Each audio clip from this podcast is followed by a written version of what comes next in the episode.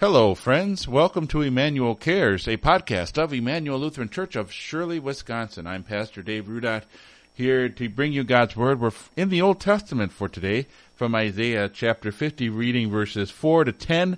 Our sermon theme is the Word that sustains the weary. Let's join the worshipers on September 19th, 2021.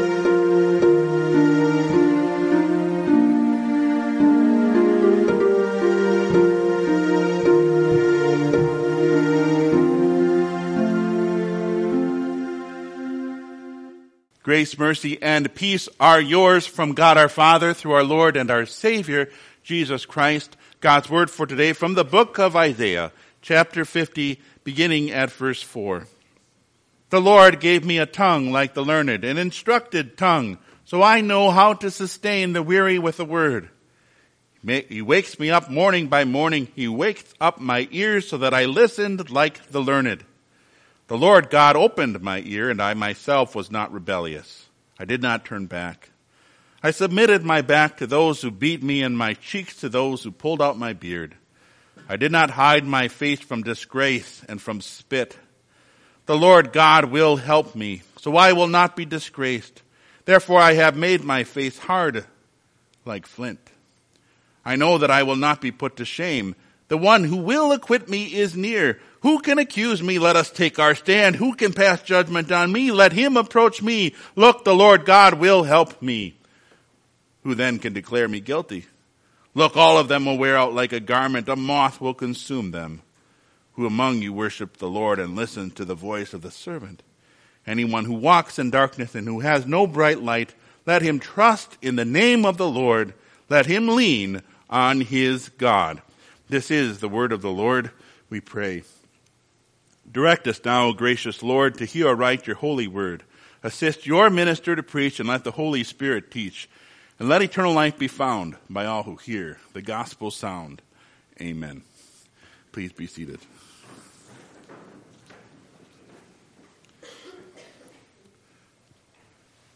Dear friends in Christ, God's word is always ready for us. Last year, about this time, we had a very contested election ahead of us, and we had God's Word. It was ready for us. We were list, reading from the book of Romans, reminding us what still is true no matter who is in charge, that our God is in control, and that He calls us to be respectful of those whom God has placed in authority. We went through the book of Ephesians, and, and I had lots of comments from you and from members at St. Paul saying, boy, it, it was if this word was just waiting for us. I mean, I can't believe, Pastor, these words that you talked about, talking about anger, that these words were really, they really meant something to me. God's word always stands ready for us. And today, God's word stands ready for those who are weary. I'll put myself into that category of those who are weary. Lots of time spent in the last couple of weeks closing down a congregation and all of the work that entails with that. Even if you are not feeling particularly weary, I bet you dollars to donuts, you know somebody who is. Who is worn out, who keeps waiting for the road to, to take a bend so, the, for the better, and that bend keeps going further and further away. They keep waiting to finally hit the crest. They're climbing, they're climbing, they're working, they're working, and they're waiting for that crest so that things will get better. And it just never seems to happen. They feel worn out and weary. Well, God's Word stands ready. We have the book of Isaiah, written 2,800 years ago, 700 years before Jesus was born. And as the prophet Isaiah writes to us, another voice emerges a voice of the servant, a voice of the Messiah. Usually, when we want to hear vo- uh, the Messiah speak to us as he is walking here on earth, We look to the gospel writers, Matthew, Mark, Luke, and John, and, and we see Jesus speaking to us as if he is, during the time when he was here on this earth, when he had a human body here on earth, speaking to us and interacting with people in a very personal way. But Isaiah also has for us the Messiah speaking to us 800 years before his incarnation and talking about his time here on earth. Talking about his time and his ministry here on earth. And what gives him strength while he is doing the task that God has put in front of him to save humanity. As we look at Isaiah, there's several things that pop out, at least they did to me as I'm listening. First of all, as I read it, uh, first of all, the first thing that pops out is God's activity is always first. It is God who opens his ears. It is God who opens our ears. It is God who makes that first move.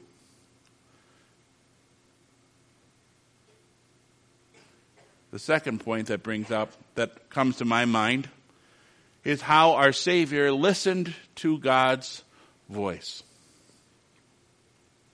And when listening, as he says, the Lord God gave me a tongue like the learned, an instructed tongue, so I knew how to sustain the weary with a word. He wakes me up morning by morning. He wakes up my ears so that I listened like the learned. The Lord God opened my ear, and I myself was not rebellious. Jesus, as he walked on this earth, felt that God's word was important. Of all of the human beings that have lived and walked on this earth, there is only one person who could possibly say, I don't need to be in God's Word. I know all this already. The one person who could possibly say it is Jesus, and He is the one when he is 12 years old, there at the temple listening to the word. When he is doing his ministry, where do we find him on the Sabbath? In the, sab- in the tavern, in the synagogues, listening to God's word. On Jesus' to-do list is to save humanity, but also to spend time in God's word. Has, has any of our to-do list been so great that God's word can't be on that list. Just think of how much time we spend on our devices. We have time to listen to the radio show in the morning on the way to work. We have time to go what's looking at what the, on the news, on whether it's on television or on the apps. And here we've got God's Word available to us in our meditation books. We have podcasts that you can listen to. We have devotions. We have an app. WELS has an app that you can pull down devotions and read. And how many of us say, I'm too busy for that? Or, I'm too tired for that. Our Lord Jesus was not too tired or too busy to be in His Word.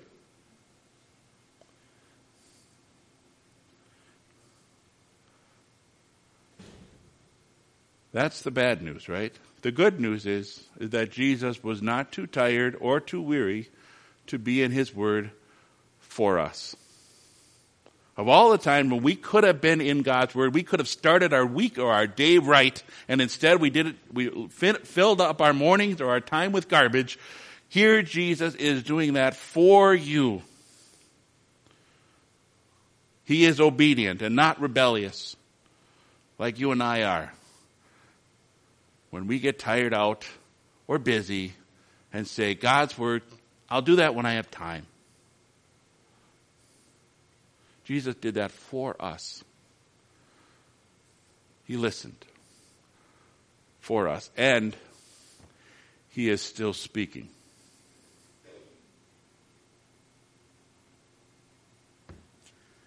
Isn't it neat how God has made it so that we would have this external word proclaimed to us or the external word read to us that as we're going about our merry way, here comes the word on the Sunday that we weren't ready for, but we needed to hear it.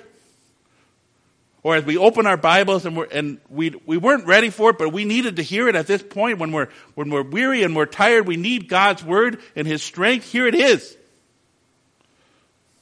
Isn't it awesome how God is still speaking through His word? This last week, I listened to Pastor Rose's sermon, Put Your Worries Where They Belong. And I'll tell you, I didn't think I was worrying. I just thought I was concerned and being responsible with all of the tasks that God has put in front of me. But the external word came to me and said, You're worrying. Put them where they belong.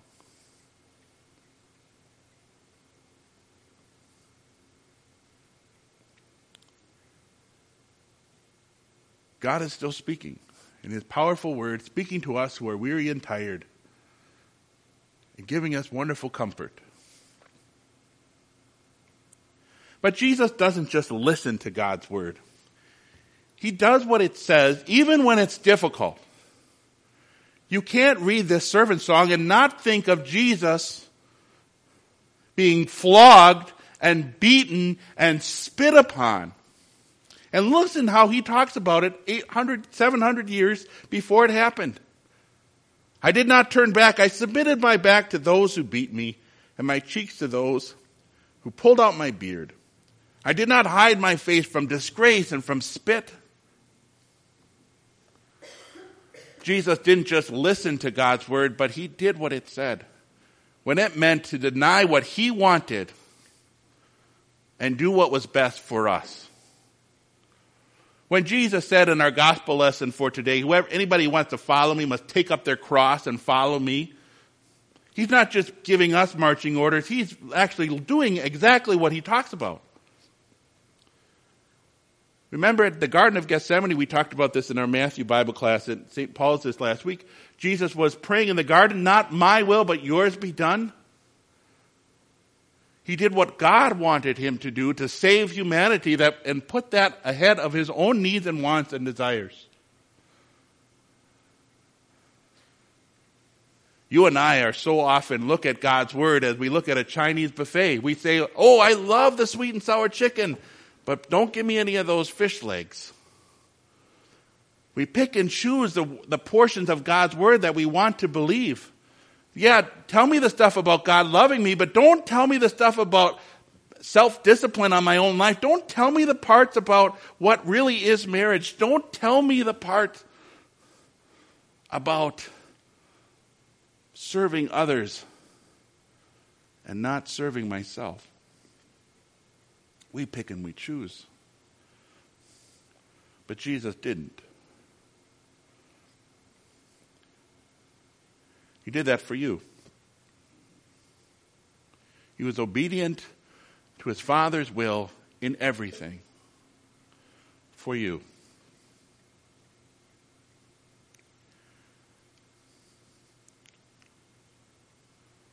If that is true, and it is, then is he not going to take care of you when you are weary and tired? Is he not going to work everything out for his good and the good of his church? Yes, he will. If he made sure your salvation was paid for and the obedience required to make sure that your ledger would be wiped clean, that all of your sin has been taken care of, and the, and the perfection that God demands from a human being in order to get into heaven was earned through his obedience. If he made sure that was taken care of, he will also take care of you in the day to day. In all the struggles and pains and, and problems that you're facing, he is also there for you.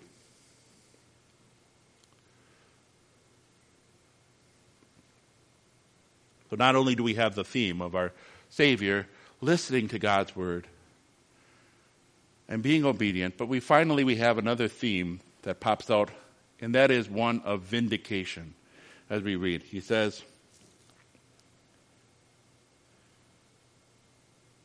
The Lord God will help me. So I will not be disgraced. Therefore I have made my face hard like flint. I know that I will not be put to shame. The one who will acquit me is near. Who can accuse me? Let us take our stand. Let who can pass judgment on me? Let him approach me. Look, the Lord God will help me. Who then can declare me guilty? Look, all of them will wear out like a garment. A moth will consume them. Who among you worships the Lord, who listens to the voice of his servant? Anyone who walks in darkness, who has no bright light, let him trust in the name of the Lord. Let him lean on his God. He's talking about vindication. Whose approval matters to the servant of the Lord? We talked about this in youth group last night, talking about people want, it's kind of a, a human trait that we are looking for somebody else's approval. We think of those in the military, they want to serve their country, but isn't there part of it? They're, they know that if they serve their country in the armed forces, that when they come back, people will say, Thank you for your service. That when they march in those parades, people will look at them and say, Thank you. There's respect for those in our military, approval for their willingness to put their lives on the line for us. It's part of what we are as human beings, looking for people's approval. We think of kids wanting their, their parents' approval when they go to school or when they're on the, on, on, in sports. They want to make sure that they have the approval of their, their family members and their coach and their other teammates. But there's a dark side to that approval as well. We talked last night about something that just happened this month kids going into schools' bathrooms and destroying sinks and destroying property and then posting it on TikTok or on social media. They're looking for somebody's approval and finding it in a very dark way. And that's not just a problem with children, it's a problem with adults as well. We want the approval of people around us, we want people to respect us. And sometimes that means we do or say things that do not meet with God's approval. We're not thinking that, what does God think about me in this situation? And that's our mistake when we put others' approval over what God thinks. But the Savior, the Messiah, speaking 700 years before he was born, is seeking after the approval not of those around him, but of God. And in your place, the Messiah is confident that he will have God's approval and he does not care one lick about what other people think about him. They can beat him, they can pull out his beard, they can spit on him, they can humiliate him. He does not care. Because he knows there's a higher court. And God looks at him with approval. And dear Christian friends, because of what Jesus did, his suffering, his death, his resurrection, you know that that approval that he was searching for, yearning for, earning during his lifetime here on earth, that approval is something God gives to you. That you can leave church today knowing that God looks at you and says, Well done. God looks at you and says, There is my dear child. There is a recipient of heaven.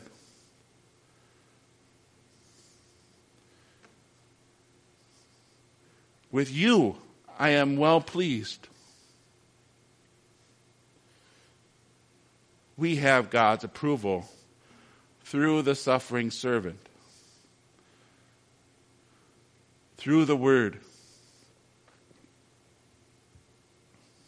Sometimes when we are worn out, sometimes we are worn out because we are trying to get somebody's approval and we don't need to try so hard. We have God's approval because of Jesus.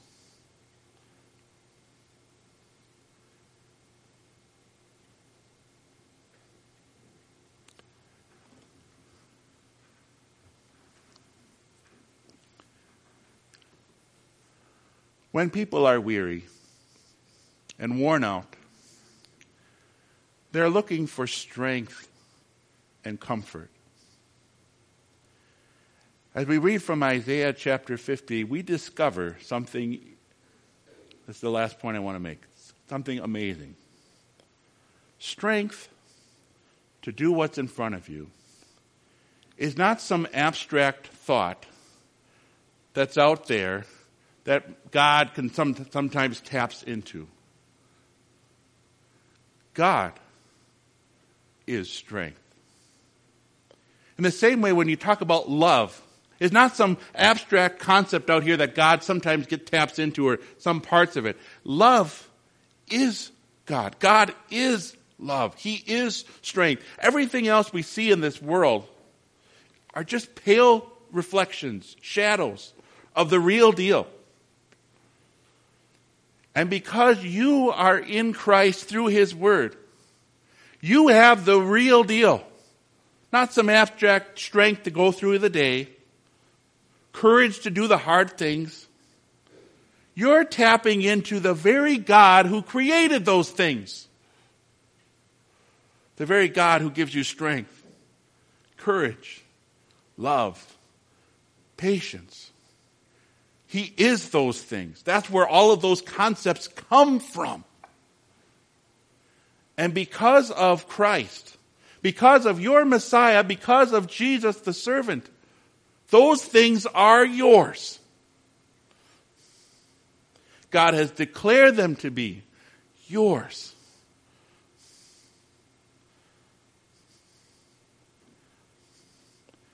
So, no matter when that bend in the road comes, or the crest in the hill comes, when things go will go better, you have someone with you every day God, the source of your strength, the source of your courage, the source of your everything. And this sustains us when we are weary. The Word, Jesus Christ, the Word made flesh, the Word for us. Amen. The peace of God, which is beyond all human understanding, keep our hearts and our minds in Christ Jesus. Amen.